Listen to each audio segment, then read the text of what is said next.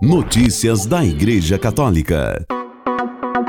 Terça-feira, 13 de fevereiro de 2023, hoje é dia de São Martiniano, intercessor pela vivência da castidade.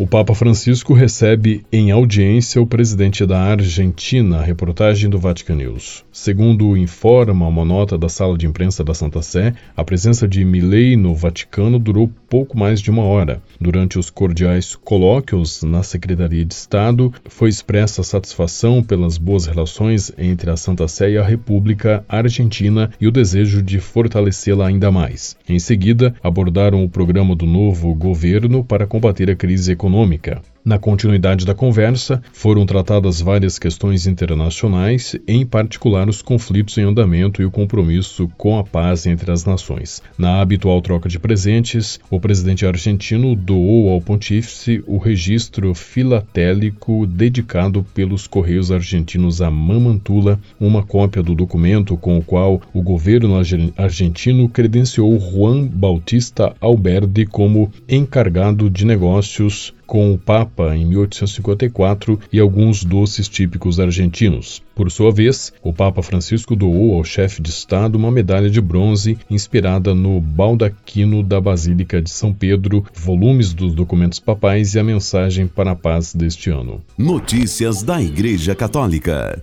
Em encontro com os participantes da plenária da Pontifícia Academia para a Vida, o Papa Francisco disse que a tecnologia não desfigure a essência profunda do ser humano. Reportagem de Mariângela Jaguraba do Vatican News. O Papa Francisco recebeu em audiência nesta segunda-feira, 12 de fevereiro, na sala do Consistório no Vaticano, os membros da Pontifícia Academia para a Vida por ocasião de sua Assembleia Geral sobre o tema Humano, Significados e Desafios. O pontífice reconheceu a importância do tema abordado pelo organismo vaticano, cujo presidente é Dom Vincenzo Paglia, que procura entender o, que qualifica o ser humano. Segundo Francisco, essa é uma questão antiga e sempre nova que os recursos surpreendentes possíveis, graças às novas tecnologias, repropõem de uma forma ainda mais complexa. A contribuição dos estudiosos sempre nos disse que não é possível ser, a priori, a favor ou contra as máquinas e as tecnologias, porque essa alternativa referida à experiência humana não faz sentido. Hoje, não é plausível recorrer apenas à distinção entre processos naturais e artificiais, considerando os primeiros como autenticamente humanos e os segundos como estranhos, ou até mesmo contrários ao humano.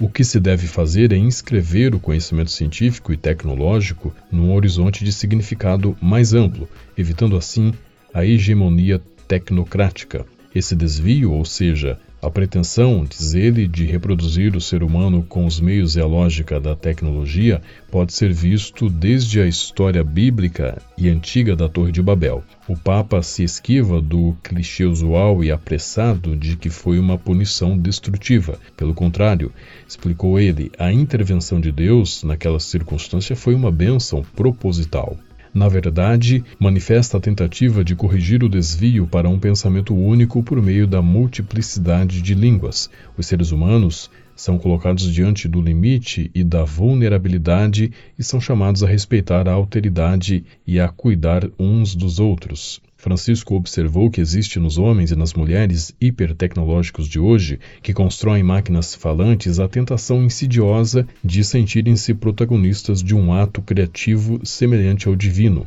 Portanto, somos solicitados a discernir como a criatividade humana pode ser exercida com responsabilidade. Para isso, é necessário, continuou o Papa, desenvolver uma cultura que, integrando os recursos da ciência e da tecnologia, seja capaz de reconhecer e promover o humano em sua especificidade irrepetível.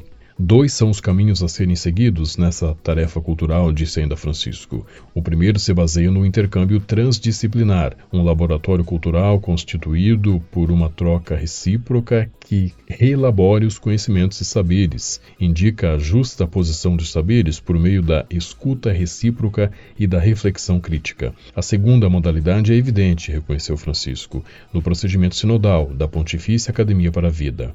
É um estilo de pesquisa exigente porque implica atenção e liberdade de espírito, abertura para se aventurar em caminhos inexplorados e desconhecidos, libertando-se de todo indietrismo estéril, retrocedismo, a reação contra o moderno. Nesta linha, o cristianismo sempre ofereceu importantes contribuições, extraindo de cada cultura em que se inseriu as tradições de sentido que ali encontrou inscritas e reinterpretando-as à luz da relação com o Senhor que se revela no Evangelho e fazendo uso dos recursos linguísticos e conceituais presentes em contextos individuais, concluiu o Papa. Notícias da Igreja Católica. A quaresma começa amanhã, na quarta-feira de cinzas, quando acontece o rito da imposição das cinzas. Mas qual é o significado e a origem das cinzas usadas neste tempo litúrgico? Bento XVI disse durante uma audiência geral que a cinza é um sinal que convida os cristãos à penitência e a intensificar o compromisso de conversão para seguir cada vez mais o Senhor. Segundo Antônio Lobeira e Ábio, padre do século XIX, autor do livro El porquê de todas as cerimônias de la Iglesia e seus mistérios, o porquê de todas as cerimônias da Igreja e seus mistérios, em tradução livre ao português, esta penitência deve vir acompanhada de arrependimento e dor por ter ofendido a Deus. O artigo 125 do, Dicastério sobre a, do Diretório sobre a Piedade Popular e a Liturgia diz que o rito da imposição das cinzas, longe de ser um gesto puramente exterior, a Igreja o conservou como sinal da atitude do coração penitente que cada batizado é chamado a assumir no itinerário quaresmal. As cinzas também simbolizam a mortalidade dos homens.